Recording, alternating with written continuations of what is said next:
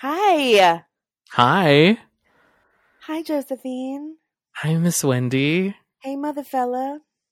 Hey. Hey, good Hi. looking. What's cooking, good looking?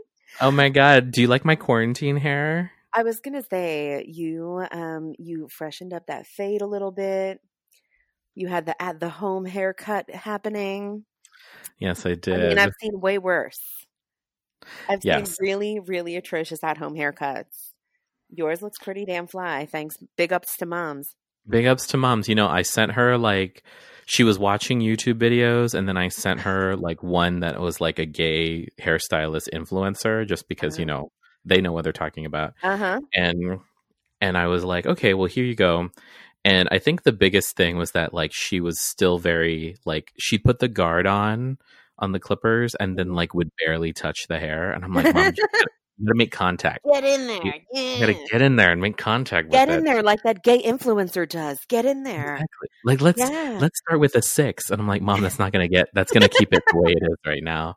We need to go lower because it's okay. It will it's hair, it will grow back. It is. It is, it is. Well, welcome the children to Art Time of the Month. Welcome to Art Time of Quarantine April. Yes. twenty twenty. Um, this has been our first full month in quarantine, in the quarantimes. Mm-hmm. So we've had nothing to do but sit here and absorb content.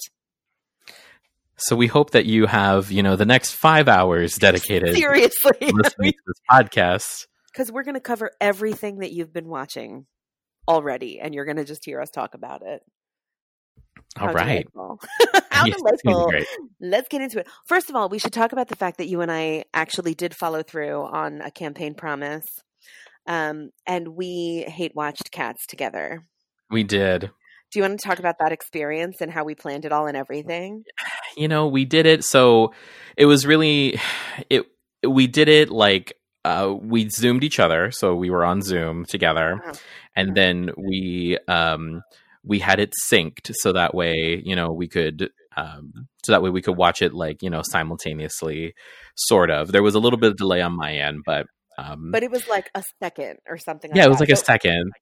We basically said like one, two, three, go together, and we synced up. We synced up like a period. And I gotta say that.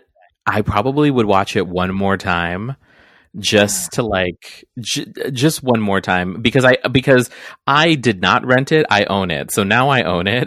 I want to talk about that because I also was forced to pay nineteen ninety-nine dollars for that shit. And now I also own it because that was not a rentable movie when mm-hmm. I decided to hate watch. Now it, you can rent it, but then back in the easier times. Yes, back in those e- easy times. um, yeah, no. So we were both forced to pay for it and own it. And therefore, we both made that commitment. There was a lot of there was a lot of things happening. There was so much, so much. We took photographs of ourselves watching it. Um, several people reached out to me about us hate watching it with their opinions as well. Jenny Bloom hate watched it. Mm-hmm. Mm-hmm. There are people, people have really strong opinions. I think people who work in the industry or like know theater have mm-hmm. very, very strong opinions about it. That's and true. You know what? I, and I was like, okay, this is, this is fine. I get where the hate comes from, but like, it was just the most bizarre and surreal thing. And like, I, it would have been much. better.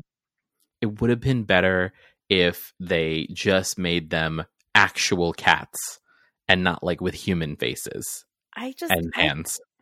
I, I didn't get any of it. I was like five minutes. I was like, the fuck is this movie about, Joe? What the hell am I watching? And then and I'm trying and I'm trying to explain like, oh yeah, it's like Cats. It's T S. Eliot. And there's like, yeah, which I know like vague references to. Yeah. But, like in movie form, it was bananas stupid. And then I was like, Rebel Wilson, I'm sorry. Mm-mm. Rebel Wilson did not have to be in this movie. And, and I love Rebel Wilson, but this was not her time. This was not her time to shine. And the moment where she like rolled over and scratched her cat vagina That was, that was when I, I took a, an appalled selfie of me Her watching cat. cats. It, cat cha-cha. Oh, God. Yeah. I say, yeah, it was a big thumbs down on my end over here. Yeah. It was real bad. I, I mean, like, I did, like, I did love um, James Corden as Bustopher Jones. I think what surprised Wendy the most was the fact that I knew people's names. Um, uh-huh. I was like, oh, yeah, that's he's Bustopher Jones. And, know, and uh, he's like, Rum Tum Tugger. Yeah. Crazy. So, yeah. But, I mean, you know, it was what it was. And it was a fun thing to do on a Monday night when we did it. So, yeah. Well, I mean, there have been lots of like specials happening, so I'm I'm moving our list around a little bit. Um, mm-hmm. There's been lots of specials happening in light of covid nineteen, in light of relief efforts, in light of our service workers and people on the front lines who are helping us all get through this time. Um, and of course, artists have been supporting and coming through in like a big, big, big way. Um, So we're going to talk about a lot of that, how, you know, the resilience of artists, which is kind of just the most incredible thing, especially for this podcast to talk about, um, like how the arts are really getting us through this time, you know, um, the arts and, you know, medical professionals and science. So, so science, guys, science, science, science. So um, we have a loaded list today. Should we cover it or should we just kind of like go through it chunk by chunk? Um, let's do it chunk by chunk. Let's keep people All right. guessing. All right. We're going to keep you on your toes, quarantiners. So here we go. And I've just coined that phrase. Hey, quarantiners. Quarantiners rhymes with wieners. And I like it. Anything that rhymes with wieners. There you go. Okay. So um, we had Gaga's One World concert and then Sondheim's ninetieth birthday concert. The Rosie O'Donnell show came back. I think that that was last month and I mentioned it, but then didn't talk about it. Um, and then Andrea Bocelli did a beautiful thing on Easter Sunday also. So there've been lots of these like lovely live moments happening in lieu of uh, what's been going on, including um, S N L doing special like at-home versions and also the resurgence of a special Parks and Rec episode as well. Mm-hmm, mm-hmm. Um, so let's go ahead and get into the like online accommodative programming that we're seeing now. So mm-hmm. neither of us saw Gaga's One World concert, right? No, I I, I didn't see it. Um, I yeah. downloaded the album. Mm-hmm. Um, And I, I'm just like mentally preparing myself to listen to her version of The Prayer with Celine Dion, um, which like The Prayer is a song that gets me because it's a song that I sung at my grandfather's funeral. So like, you know, it always has a, and that's what I was bracing myself for with the Andrea Bocelli concert. But mm-hmm. I was just like, ooh, like, so yeah, but I, I didn't watch it. Yeah.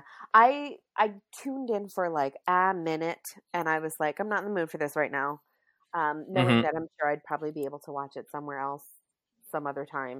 Oh, yeah. Uh, I mean, it's, it's everywhere. Never, yeah. I mean, if anything, it just speaks to, again, the resilience of everybody willing to like band together during this time and to come through to support mm-hmm. relief efforts.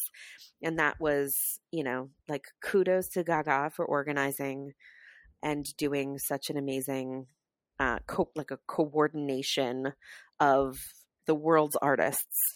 Right now, mm-hmm. you know, that was a really great thing.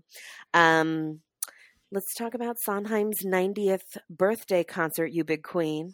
Oh, yeah. So I saw that they were doing the ninetieth birthday concert and it was going to be a Zoom thing.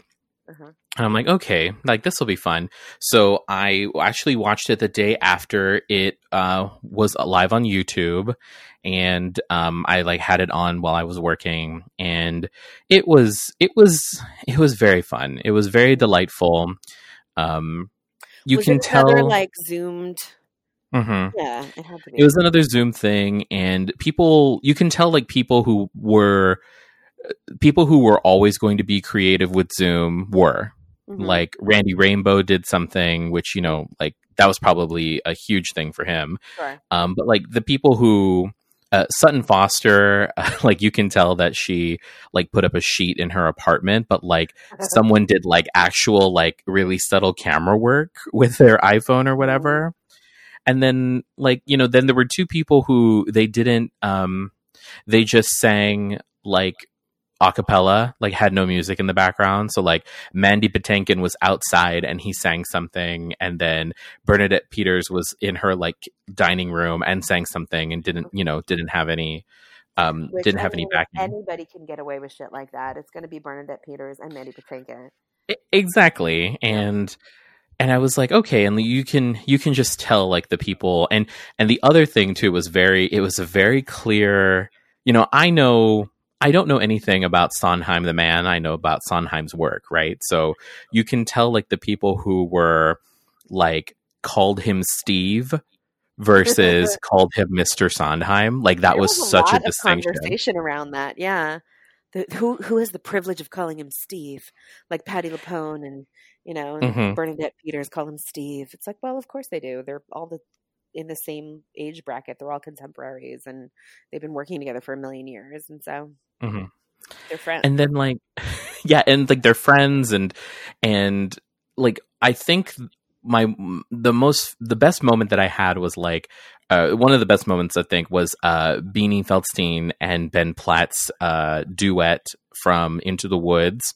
Mm-hmm. And like Beanie Feldstein, like, you know, she's like, they're both at home. She's like turning this look, and like Ben Platt is serving like full gay quarantine mustache in like overalls and and like a t-shirt, and I was just like, you know what, I love this because A, you know you have the talent to back it up, but B, who gives a fuck, you're like at home. Yeah, yeah. Quarantine. I feel like he's been quarantined in those overalls throughout. That's really been his look. He's really yeah, and right now. Okay. And he was like, you know what, I'm I'm gonna do it. I'm gonna do it. um, yeah, the I'm... scene stealer moment was of course Audra McDonald. Um, Christine Baranski and Meryl Streep doing Ladies Who Lunch, which I still have not seen yet. I am I'm not the biggest fan of Sondheim's work and music.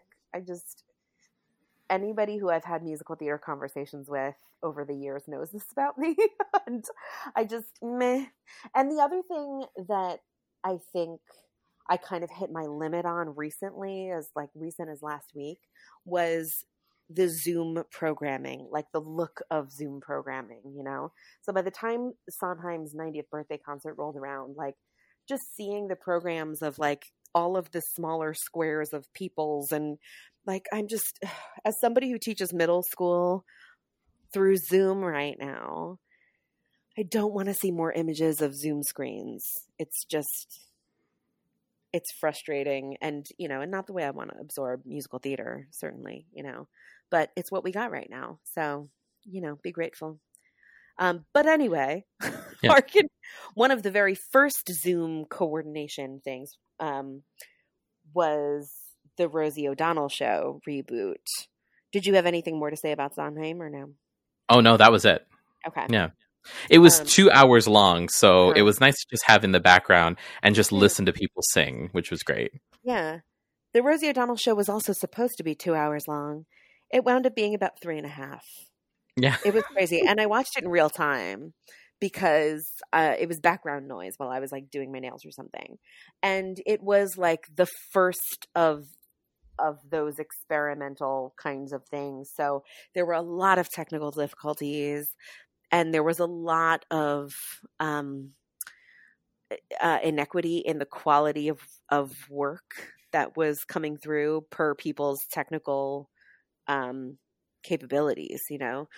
And, um, but I mean, you know, people got on there and they were so thrilled to like see Rosie O'Donnell again in that, that kind of format. And, um, you know, so it was such a love letter to uh, the Actors Fund and, um, and really raising money to support artists in New York City while Broadway is shut down, but not just New York City, like throughout the country, supporting regional theater and artists.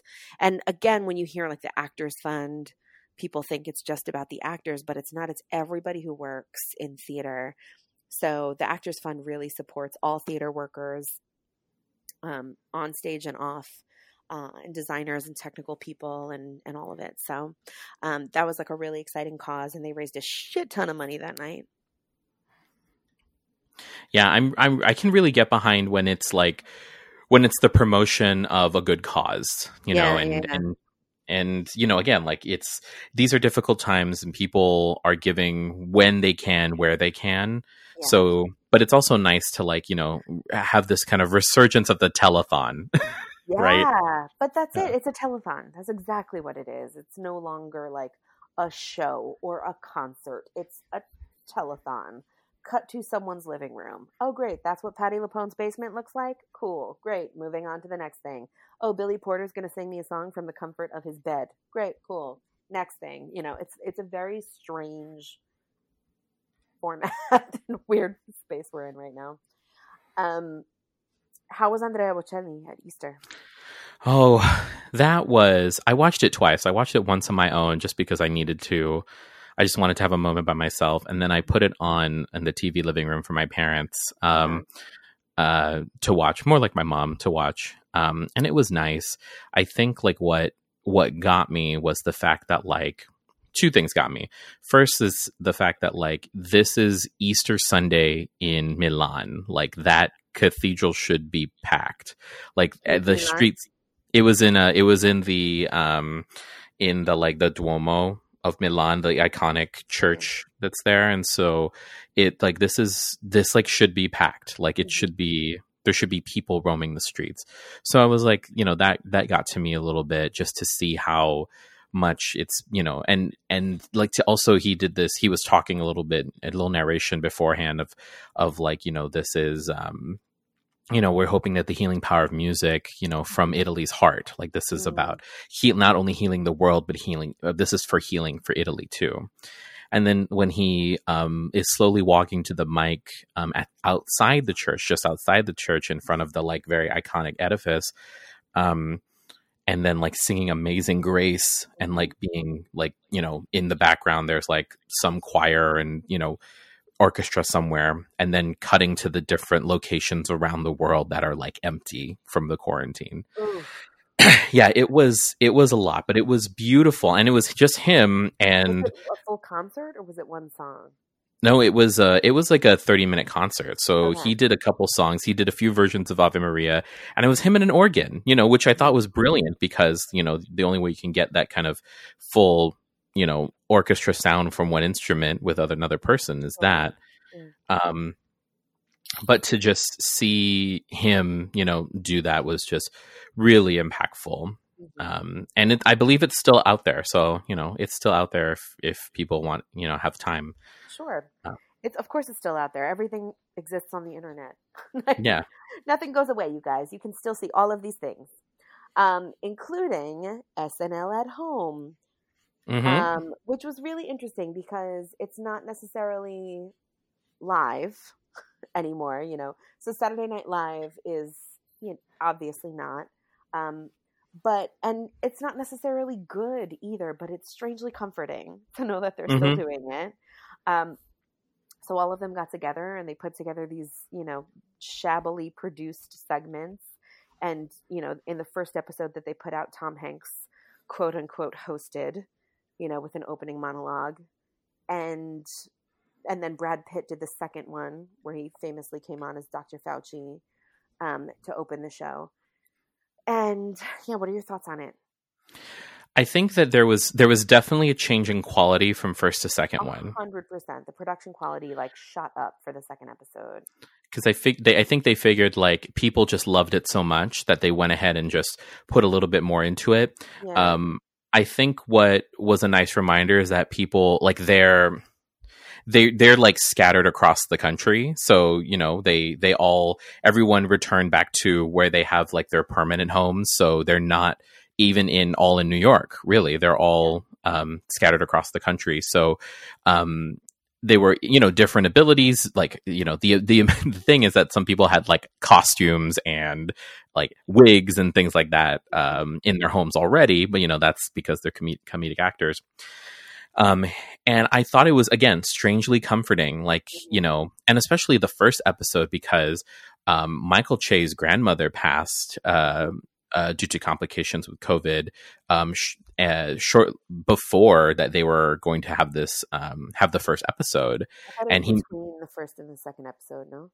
No, it was before, no, because he made a he made a comment about it on the air, and then he also posted something on Instagram about like how it was going to be weird to not be there with mm-hmm. all of his castmates. Mm-hmm. Um, I know that I've I know that I've like probably said a few things that were not uh, favorable about Pete Davidson, but like Pete Davidson is killing this quarantine. Like, I was thinking about that. We had yeah. both said we had a big conversation about the uselessness of Pete Davidson on S N L recently, especially like in the and then the quarantine hit, and now all of a sudden Pete Davidson in his mom's basement in Staten Island is exactly the right venue for him, and he's really fitting into, you know, um, the S N L format here. And especially like on the second episode where he did this song parody paired up with Adam Sandler. Mm-hmm. And um, yeah, I feel like he's really kind of come through in big ways. Yeah. It, it's been so cool how they're able to, how they're adapting the show and to see the changes. And like, at the end of all this, it's like, shout out to those video editors out there. Yeah. Those people who are like working from home uh, to do, to put all this stuff together, but like, and to make it like visually interesting. And for a moment you forget, right? Like for a moment you forget that you're not watching, you don't like the big sets and stuff. It's, yeah. it's, it's just like a tiny step up from radio, right? Where you're using yeah. your imagination. Uh-huh. And segue into the Parks and Rec reboot that they did. Also felt like I wasn't watching a Zoom meeting. It clearly was like everybody recording in their own spaces, but the way that they compiled this episode felt smart. It didn't feel like a thousand people just, you know, dialing in from their bedrooms. Um, and so that was like a really lovely gift to the world, who like was so in love with that series and really wanted to see Nick Offerman and Amy Poehler and like Chris Pratt and like Rob Lowe and everybody kind of come back together in that beautiful series that was so beloved. And it was such a feel-good series, and I think America and the world is really craving those feel-good series that they loved. Um, so when Parks and Rec did their reboot, it felt produced in the right way, the way that that mm-hmm. second episode of S N L did. Mm-hmm. Yeah. Um, along those lines of television, um, so I've been watching with my special man friend. Um, we started months ago. Um, I started showing him Grace and Frankie. Yes, your lesbian comedy. Yes. Yes, my lesbian comedy from the beginning. And um, and then we finished it like n- we finished it the week before it was announced that they were going to do a live table read on Zoom. And this oh. was at the beginning of all the Zoom stuff. So uh-huh. we we FaceTimed each other on mute and then watched on YouTube. They did a full cast reunion, and basically they had already filmed the first episode of the upcoming season, which is their up, the final season. And they decided to do a fundraiser for Meals on Wheels because cool. it was specifically like with regards to the show, like it's uh, they, their primary uh, clients that they they have services for are the elderly. So they crashed the Meals on Wheels website with the amount of people that were trying to flood there to bring, bring donations. Oh, and lesbians. Yes. Yeah. And it was it was hilarious because you can tell, like, besides the fact that like Martin Sheen said that he, he didn't have a computer, like he didn't have a cell phone or a computer. And so he had to like get his daughter to help him.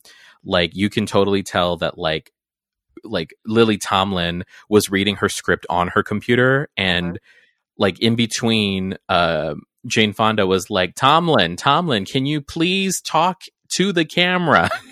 Talk to the camera. And she's like, I can't read and talk to the camera at the same. So, you know, it's all of those. those Zoom things that we were all dealing with at the yeah. beginning of, you know, this month.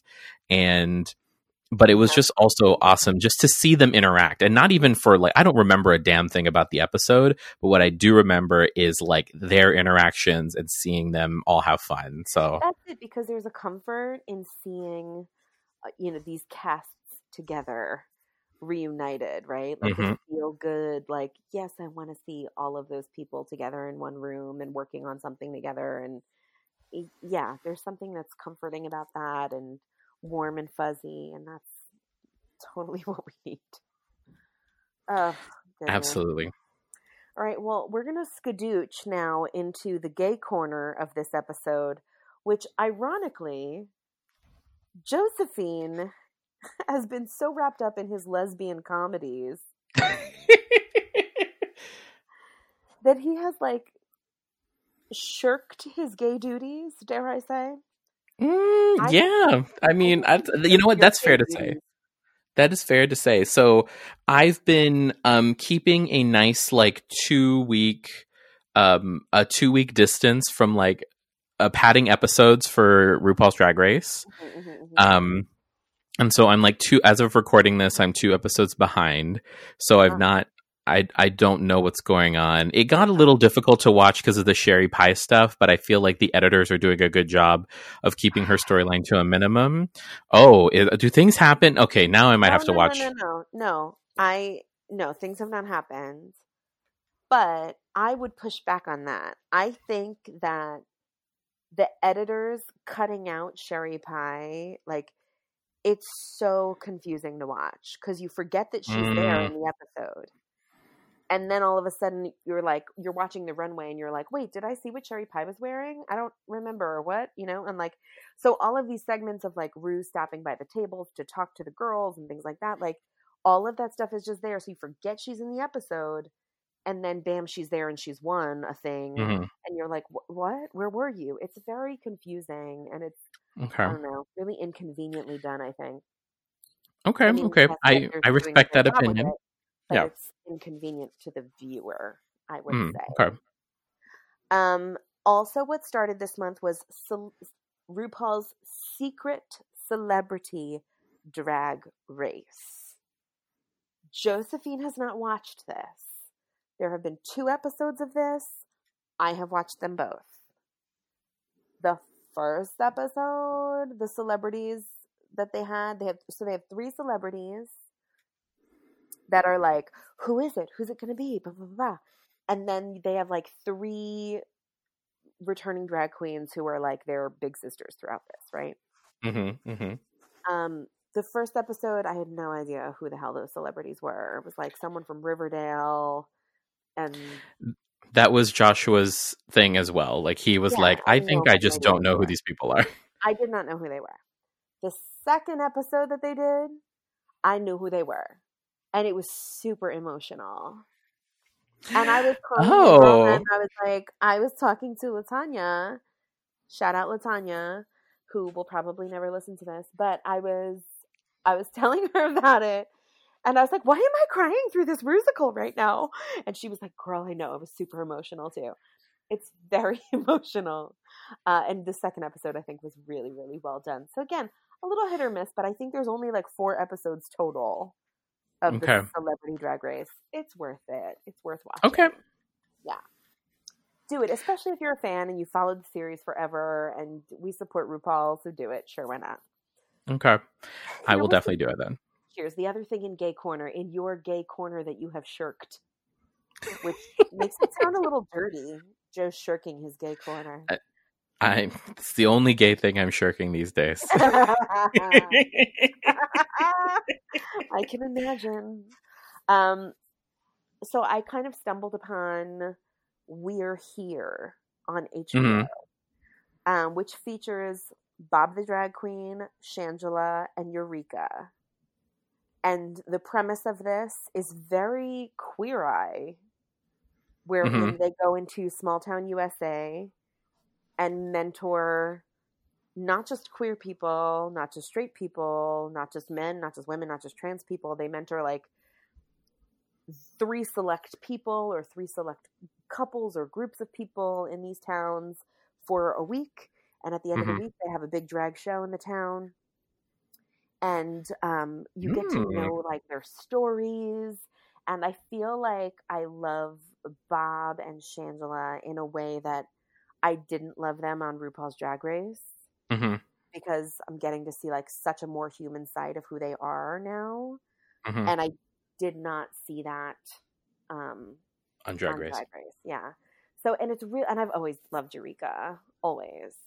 So it's, it's been a really like lovely, lovely series because there's so much humanity and so much like heart in it that I really love it. Okay, that's, that's on H B O? H B O? That is on H B O. All and right. You should watch it. Oh, you know. Never mind. What? I'll save this. Uh, well, have you have you heard of the show Dragnificent? I did you tell me about this? I think you did. I don't know if I told you about this because it's because I just discovered it too. It's on T L C. Someone told me they were. Yeah, I have heard of this, but I don't know what it is. Tell me. Okay. About it. Well, it's it's a show on T V uh, T L C that's kind of like exactly, almost exactly like We're Here, but it's Thorgy Thor, um, yeah. BeBe Zahara Benet. Um, and I think Jinx Monsoon, who are doing this, like, who are doing makeovers as well. Um, I have not seen an episode of it. It is, uh, it is on my list to watch though, all right. Because I do love, like, you know, I love T L C. I mean, Trading Spaces, like I do love a T L C type thing. And I was like, I do like just to see BeBe Zahara Benet interact mm-hmm. with Thorgy Thor would be amazing. Well, that's kind of why I love We're Here though, because it feels like it's gotten back to kind of the heart of like those early seasons of Drag Race where mm-hmm. we really heard stories of the queens and we knew who they were. And now I feel Drag Race has become like really politicized and really commercialized, and we still love it, but it's a machine now, you know? Mm-hmm. Um, and We're Here kind of gets back to like the human stories mm-hmm, of mm-hmm. it. And that's, I'm just a weepy mess every time I'm watching it.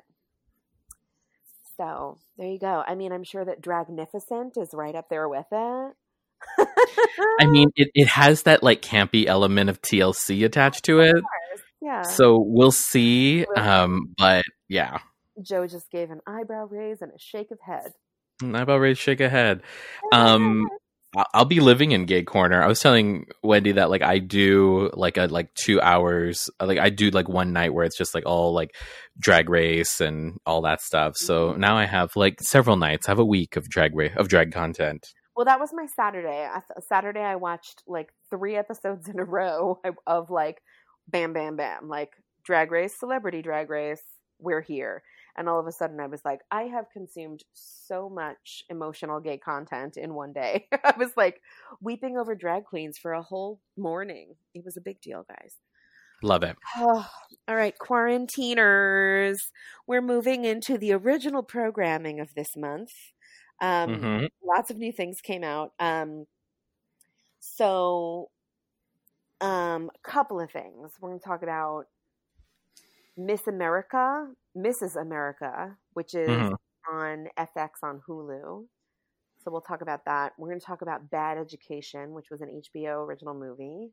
Uh, we're going to talk about Black as Fuck.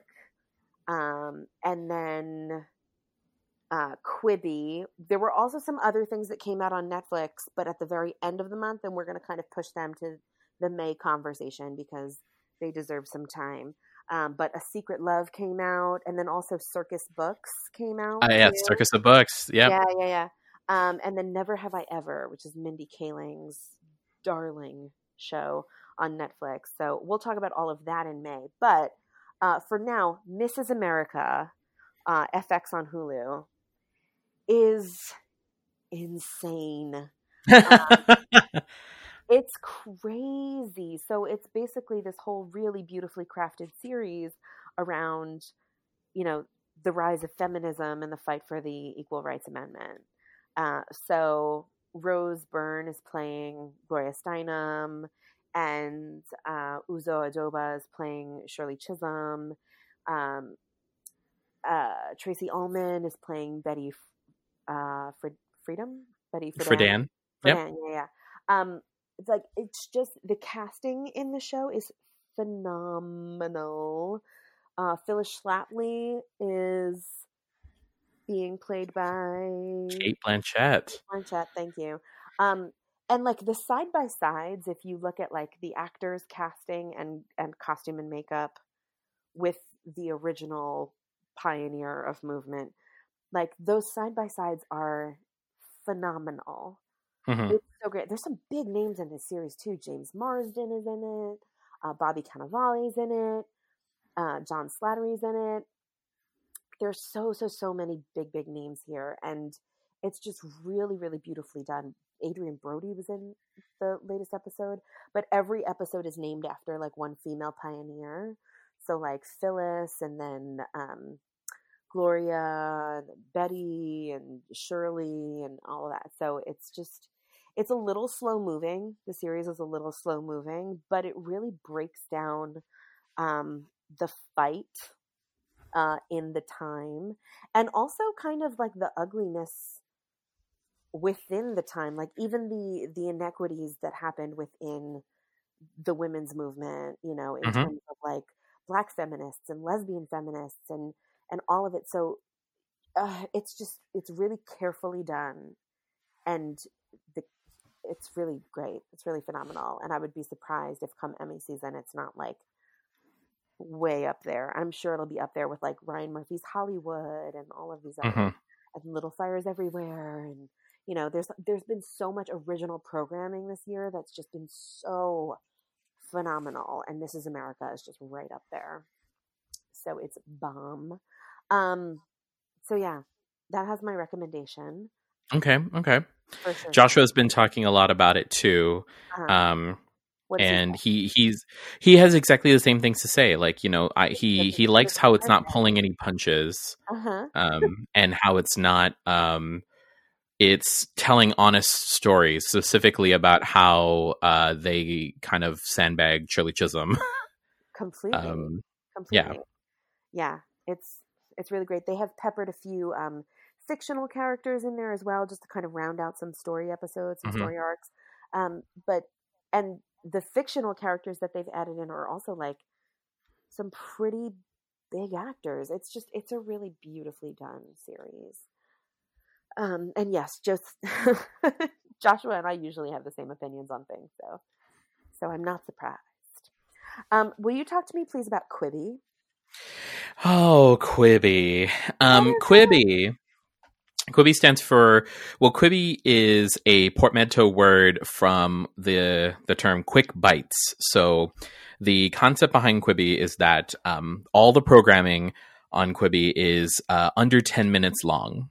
So either you're watching like, you know, a six, five to seven minute series, like a reality series, or you're watching like these mini movies that are told in, um, that are told in different, in small bites.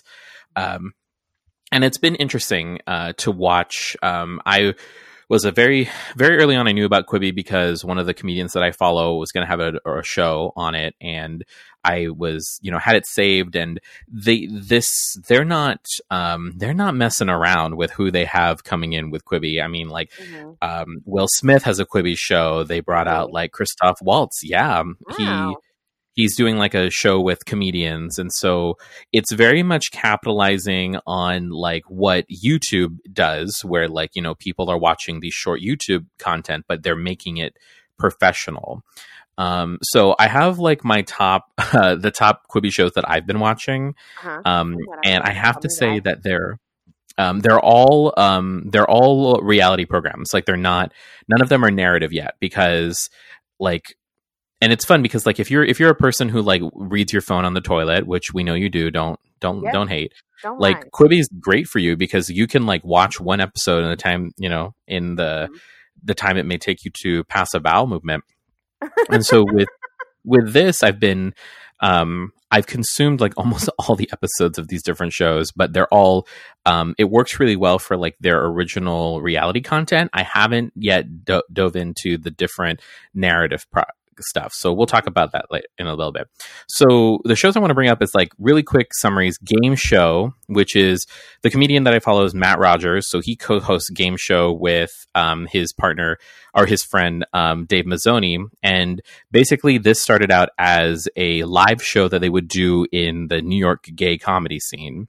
Ooh. And what happens is that there they have two um, they have two straight men come on, and they get to compete in a series of like gay themed challenges to determine who um, will be honorarily gay as fuck at the end. Nice. And they each have a coach, and the coach is either um, a wise queer or a woman who gets it. And then they do, like, it's so great because they um, they do, like, celebrity essences. So they give, like, three different things that make up a celebrity, and they have to, like, figure out who the celebrity is. It's completely arbitrary. Um, some of the challenges are um, best uh, uh, best supporting actress, where they have to, like, deliver a line as if they were, like, a celebrity supporting actress trope. Um, there's a whole love letter to Kirsten Dunst. Like, it's very gay, very smart. Um, nice. And my number one show that I've been watching, I hope it gets picked up for a second season. Um, the other one, the second one, and I actually, I, I sent this to Courtney, a former, uh, spotting guest, Courtney, um, is Dismantled, which uh-huh. Titus Burgess hosts, uh, oh. you know, of, you know, Broadway fame. Mm-hmm. And basically what it is, it's a cooking show where two chefs uh, compete. And what they do is Titus Burgess, uh, they have to make a dish that has been shot out of an air cannon at them. What? So I know it's so it's like very Japanese game show, like they and then they like they they're in this pod and they get this dish shot out of an air cannon at them. And then they have to, like, eat it off of their garments, you know, eat it off of their frock, out of off of the walls to taste it. Then they have thirty minutes to make it, and they have to figure out what, and they have to see who get who's the best wow. at recreating the dish.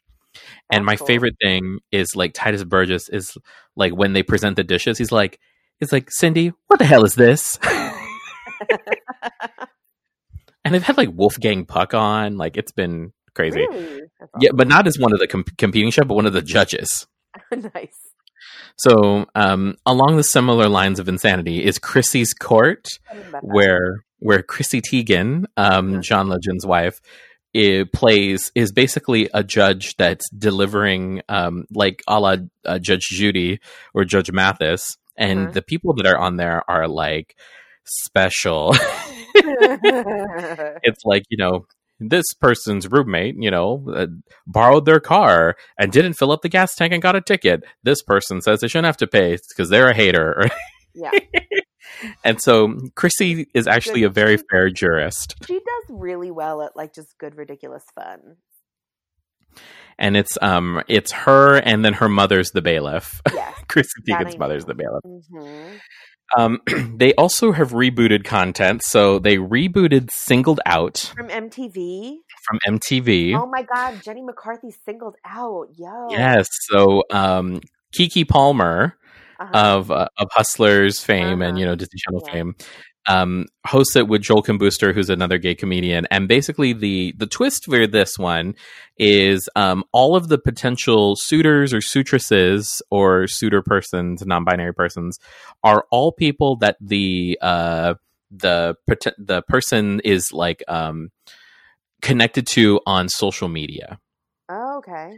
So, like, they're all somehow related, like, on Instagram or Facebook, and sometimes it's like, I've been meaning to, like, I'm my, your best friend's ex, and I've been really interested in you. Uh-huh. And they are exploring, like, it is not just um, heterosexual couples. Like, the first episode is, like, this bisexual girl, so she got, like, guys and girls in there. Like, it's it's a it's really fun. It's completely ridiculous. Mm-hmm.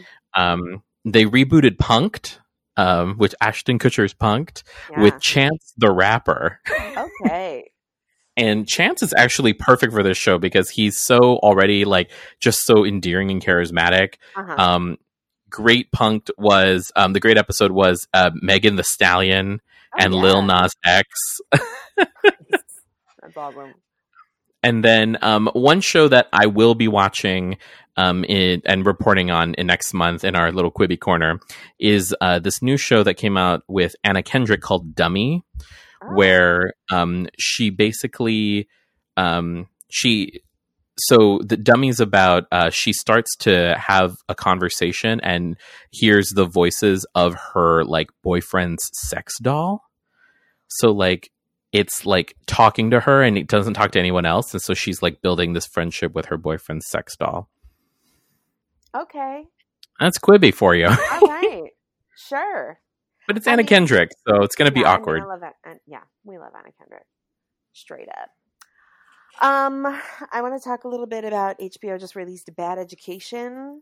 a movie about the Roslyn High School scandal, school district scandal on Long Island. Um, I'll have you know that Lorraine texted me that morning, like voice message memoed me. Oh, gosh. Yeah, like I all of a sudden I get two voice text messages from her, and I'm like, what the hell is this? What's going on? I just want to remind you that that H B O movie Bad Education is on tonight. It's at, it's at six o'clock or seven o'clock, whatever. And I was like, did that really merit a voice message? What the hell? Anyway. Well, I mean, right. You're supporting family, right? It's about... So... Roslyn, Long Island. It's a little further, uh, further west, further inland towards Manhattan uh, mm-hmm. than where I grew up. I grew up uh, over in the town of Huntington, which is kind of like the next North Shore over, um, the next North Shore town over. Um, so, yeah, it was apparently, and this happened in two thousand two. Oh wow! Okay. two thousand or two thousand one or two thousand two, something like that. It was after I no longer lived on Long Island. Um, I was actually living in California at the time. So, um, so yeah, like I, I don't think that because I, I wasn't on Long Island at the time, like I, I wasn't acutely aware of this scandal or it being in, in my immediate news cycle every day. Um, but my mom was, and my mom worked in the high schools. Um, Oh, so my mom, goodness. My mom was a, uh, she worked at Clerical in the high school that I went to in, um, on Long Island. And so because she was within the school districts and things like that, this was like major news at the time.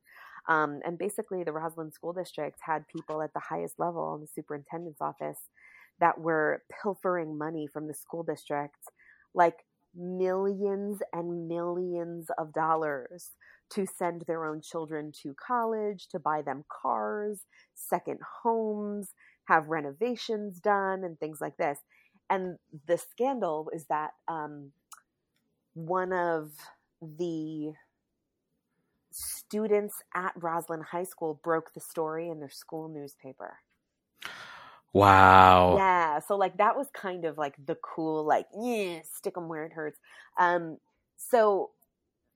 It was a really, really beautifully done um, movie, and it was Hugh Jackman and Allison Janney, and like you just can't go wrong with that cast, you know.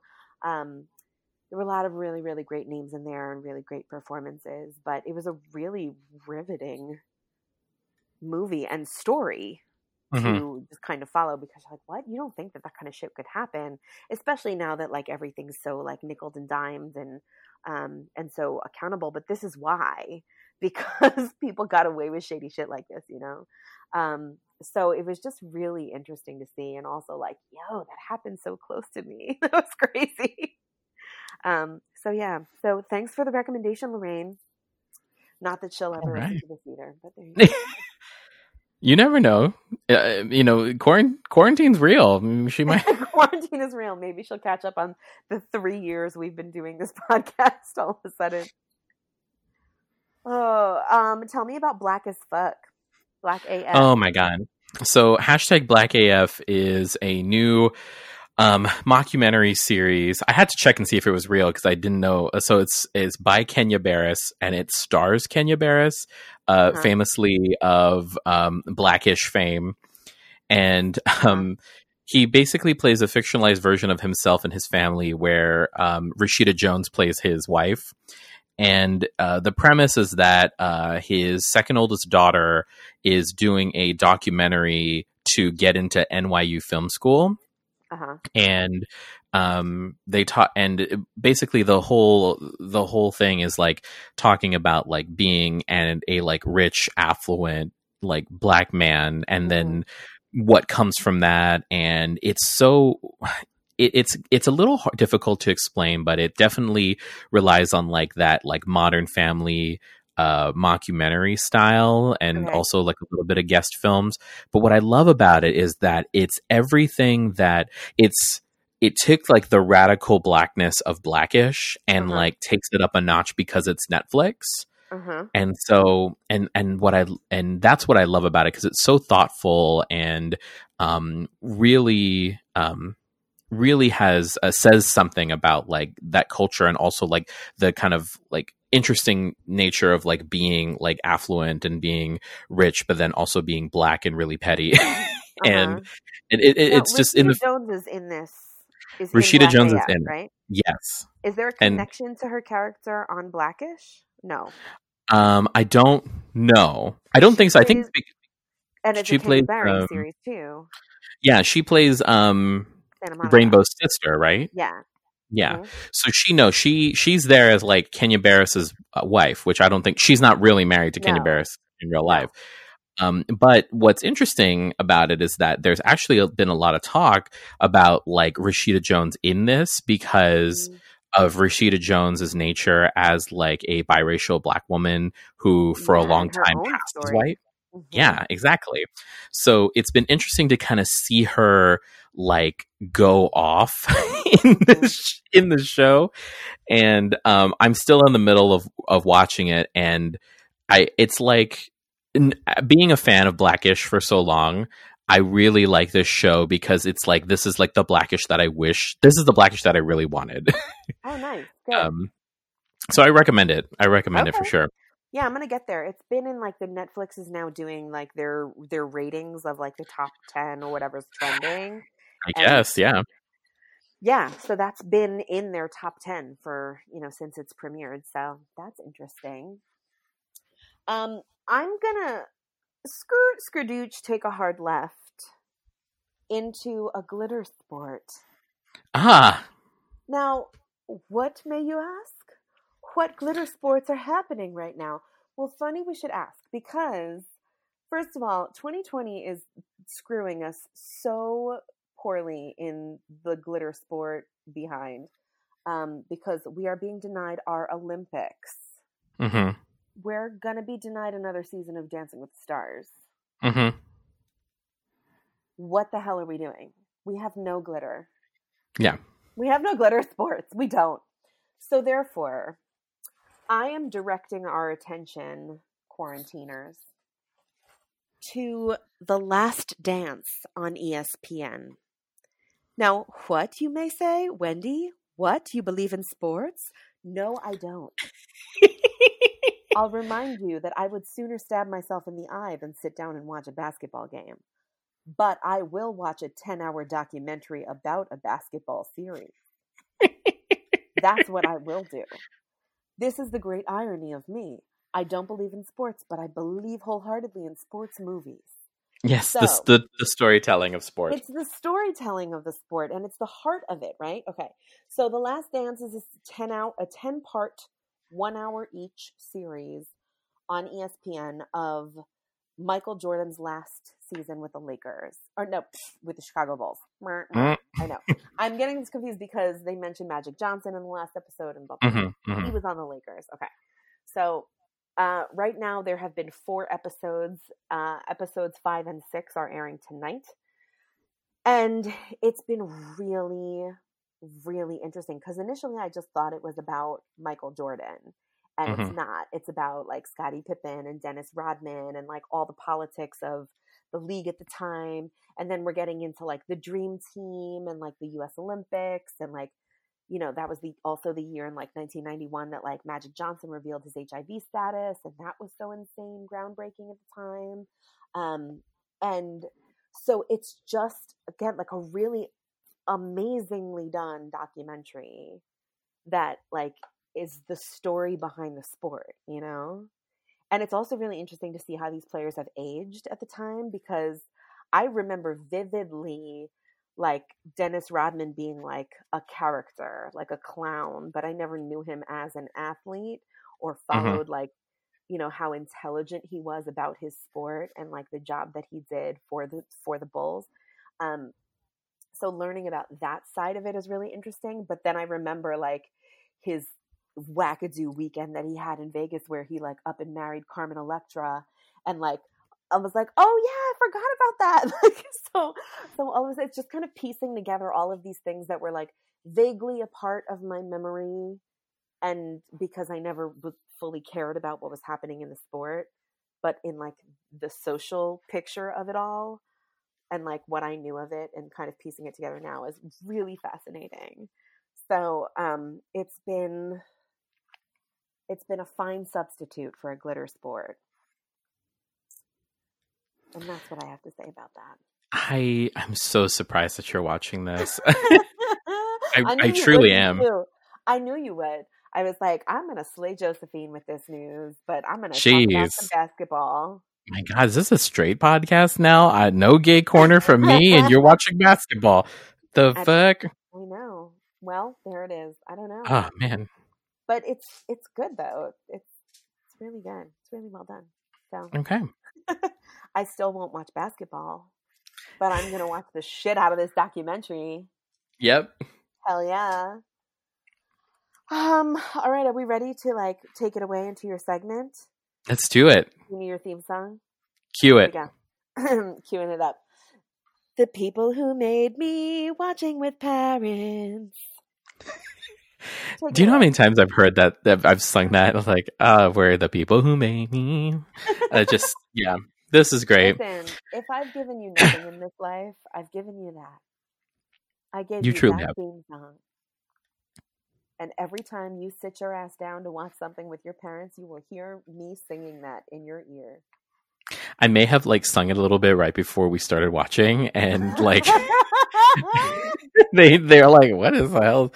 You know, what what's our son talking about?" I'm like, "What is that white girl doing to you? What?" So yeah, so watching with parents. Uh, it was a light watching with parents this month. Um, though? You got some pretty heavy hits in there. It, there's some heavy hits, but it was like it was fairly light considering that like, you know, we had a whole month and I could have watched mm-hmm. like, you know, ten things with them. Mm-hmm. Um, my dad finished Ozark by himself. Okay, um, Dad, go ahead, Pop. Which was great.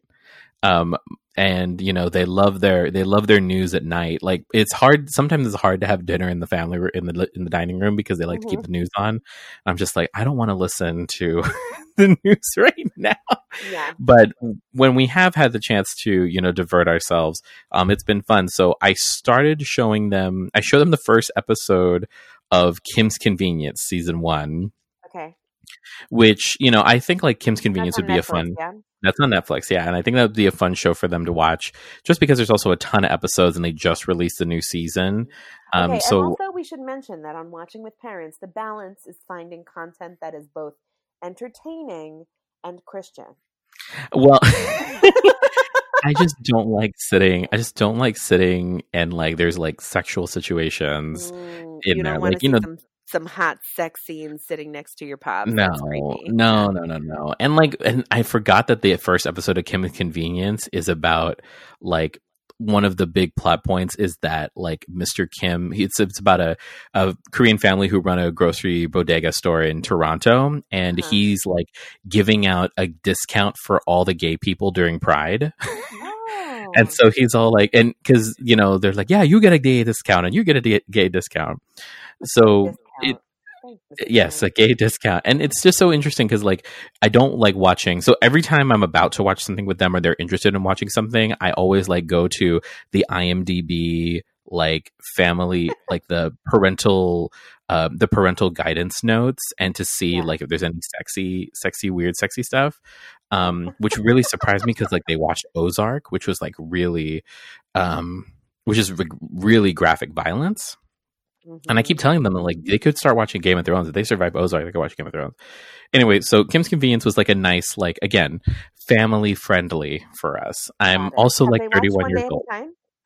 They, my mom has watched One Day at a Time because I watched it with my sister um, when, when she was visiting. So One Day at a Time is definitely on the list. Um, okay. And then we took it back because, like, we took it back and watched a movie that we have seen before, but it was f- fun to revisit, uh, Lethal Weapon four. Okay. Which is in the late nineties, um, and it has, you know, the original Lethal Weapon actors, Danny Glover, Mel Gibson. It's got a young Chris Rock in it, and a, and your uncle, Joe Pesci, is also in it as well. And, and he's he's hilarious in it. Mm-hmm. Um, but it's also got Jet Li. Like, it's just, it's a hilarious show. And, right. like, you know, so that was that was a fun one to revisit from, like, the old times. And then you'll appreciate this. Uh, you know, speaking of uh, basketball, as... Uh, speaking of basketball as a way to story to tell stories, um, we we managed to find uh, a rental version of The Way Back, uh, aka Ben Affleck's big old drunk basketball movie. Yes. And, and we watched that. Josephine texted me and told me, hey, tonight on Watching with Parents, we're watching Ben Affleck as a big old drunk. I was like, um, well, then I need to also. So I also watched with your parents. You're welcome. Um, but yeah, my big thing was like, I wasn't going to buy it for twenty dollars like we did with Cats. so I Yeah, exactly. To rent it. And so, yeah, I rented it. What'd you think of it? I wasn't mad at it. I, I actually really that. enjoyed it. I'm telling you, here's the thing. You give me a sport movie. You give me a teacher underdog story. You give me a formulaic teacher going to visit a parent who's down on their luck at their place of business moment. I am here for all of that. I'm like, yes, give me that formulaic. You, here for it. Yes, all you give me a teacher going to, like, it's very Sister Act two, right? A teacher yeah. saying like, your student is like really talented. Your child is special. Your child has a gift. Listen to me. I know what I'm talking about. And they're yeah. like, no, because they won't make a career out of that. Yeah. Listen, it's like singing. Don't pay the better, bills, Rita. So yes, yes. Whoopi Goldberg knew better. And so did Ben Affleck. I had to look up, I was like, is this based on a true story? And it's not. It's completely original. Um, mm-hmm. It's somebody's story, for sure.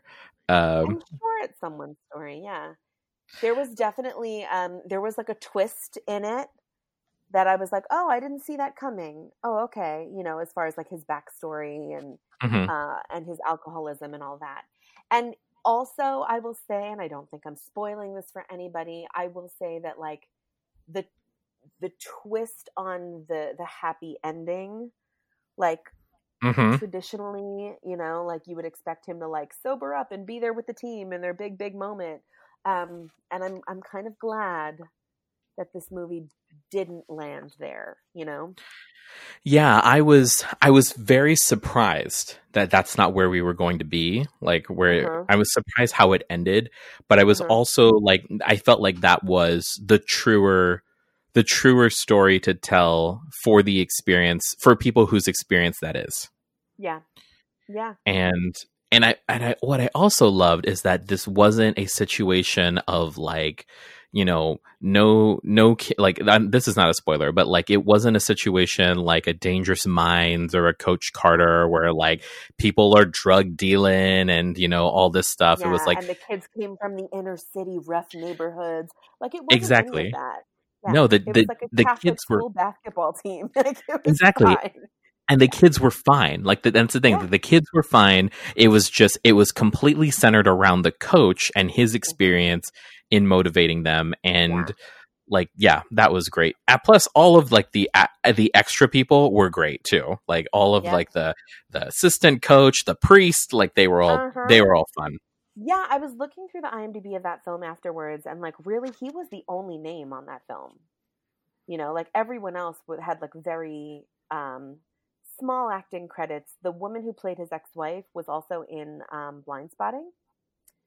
Oh, okay. And so she's had a career, and I read a little bit about like her relationship with like how she came into this movie and like how Ben Affleck was really like an advocate for her um, and her career. And um, yeah, but I mean, there were a lot of like, oh, I think I recognize you kind of faces in this film, but but really he was the only like headliner.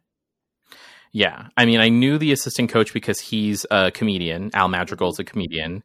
Uh-huh. And then I uh, honestly, it, I, I, I saw his name in the credits. I didn't think it was going to be him, but uh, the guy who played the, the chaplain, the priest, the cursing mm-hmm. priest, he is a poet that I've seen uh, come through town. Oh. Yeah. So I was like, oh, wow. I didn't know yeah. you were like a, a nice actor. So okay. there you go. See, Ben Affleck is a big old drunk. Was a good movie. It was worth waiting for the rental, I will say. Yes. Um, and had it, listen, had the world not been shut down, I would have seen that film in the theaters. Yeah, and we wouldn't have been disappointed. It would have been a matinee. Yeah. Absolutely. Yes, definitely. It would have yeah. been a second movie that we saw. Sure. But worth it. Worth the hype. I was here for yeah. it. I'm rooting mm-hmm. for Ben Affleck in a big way, always. So so there that is. Oh. And there you have it, friends. That was our April. Our really, really locked down April. We are yeah. all still inside. We are all still washing our hands thoroughly. Do you have any new hand washing songs that have come up?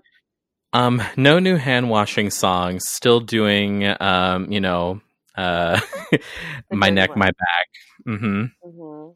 Filthy um, mouth, but clean filthy mouth cleaning. Um, yeah, it's just been. It, it's been nice. We got bleach, like we had bleach delivered finally. So, you know, we're able to be a little bit better about like the door handles and counter space and all that. Mm-hmm. Um, but like we've gotten it down to where like no one's left this house for like two weeks, three weeks. So yeah. um, it's all about things that are coming in. So mm-hmm. that's been, that's good. And cool. yeah, we hope that you're doing well as well, listener. Absolutely, quarantiners. Stay clean, wash your hands. I'm going to use the word quarantiner as mm-hmm. often as I can from here on out now. I love it. I mean, yes. Um, so, yeah, we, we got to ride this out. There are a bunch of dicks being, you know, stupid protesters out in the world trying to, like, fight for the right to get their hairs cut right now. And that's just fucking ridiculous. And stay home and stay clean. And wash your hands and be responsible, please, so that mm-hmm. I don't have to teach middle school online anymore. And at the very least, yes, it's got to yeah. be like, you know, so that way she doesn't get, she doesn't have to teach, uh, Wendy doesn't have to teach middle school online. That's it, really. Do it for me, guys, please. Just for me. Yes. uh, but we believe in you guys, and thank you for listening. And we're going to post photographs of us hate watching cats and um, all of that. So um, follow us on Instagram at Art Time of the Month, and follow us on iTunes and Spotify and wherever you listen to podcasts, and like and subscribe to us and leave us reviews and, and all of that stuff. Right? Am I yeah, missing anything? Do that all. No, that's it. Stay do it all. Pretty. Stay smart, stay pretty, and enjoy your time of the month. Bye. Goodbye.